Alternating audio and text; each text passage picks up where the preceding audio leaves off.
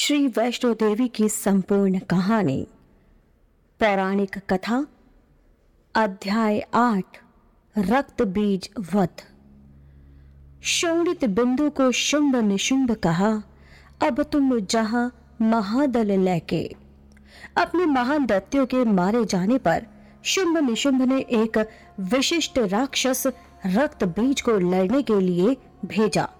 रक्त बीज को यह वरदान था कि उसके शरीर से जितनी रक्त की बूंदें गिरेंगी, उतने ही रक्त बीज और पैदा हो जाएँगे। रक्त बीज को वास्तव में इसका अभिमान होना भी ठीक था।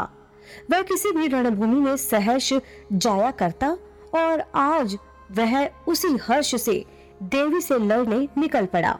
देवी को समक्ष देख उसने घोर अट्टाहस किया और तीरों की ऐसी वर्षा की कि देखने वालों को भ्रम होने लगा कि वास्तव में वर्षा है या तीरों की बौछार, एक दूसरे पर प्रहार का ये क्रम लगातार बहुत समय तक चलता रहा। अब तक दुर्गा ने रक्त बीज पर जितने प्रहार किए, उनसे रक्त बीज के शरीर से जगह जगह खून बह रहा था। तथा उस खून के जितनी बूंदे भूमि पर गिरती, उतने रक्त बीज और पैदा होते जाते थे। इस प्रकार उत्पन्न अगणित रक्त बीजों ने दुर्गा और उसके सिंह को घेर लिया। लेकिन चंडी और सिंह ने मिलकर युद्ध में उन सब दैत्यों का समूह मार गिराया। चंडी काली दो मिली, कीड़ो यह विचार, मैं हनी हूँ, तू श्रोण, पी अरिदल डा रही मार।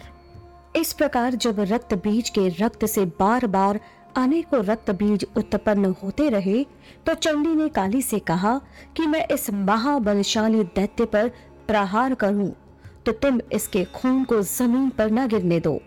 तब काली ने अपने रौद्र रूप में हाथ में खप्पर लेकर रक्त बीज से गिरने वाली खून की बूंदों को खप्पर में भर भर पिया। माता ने रक्त बीज को जब अंतिम बार त्रिशूल से मारा तो काली माँ ने उसका सारा खून पी लिया। इस प्रकार शक्ति ने उसका सर्वनाश किया।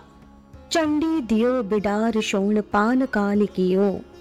चंडी दियो बिडार शोण पान काल कियो। क्षण महा दार्य मार शोण बिंदु दानव महा। ऐसी ही इंटरेस्टिंग किताबें कुछ बेहतरीन आवाजों में। सुनिए सिर्फ़ ऑडियो पिटारा पर। ऑडियो पिटारा सुनना ज़रूरी है।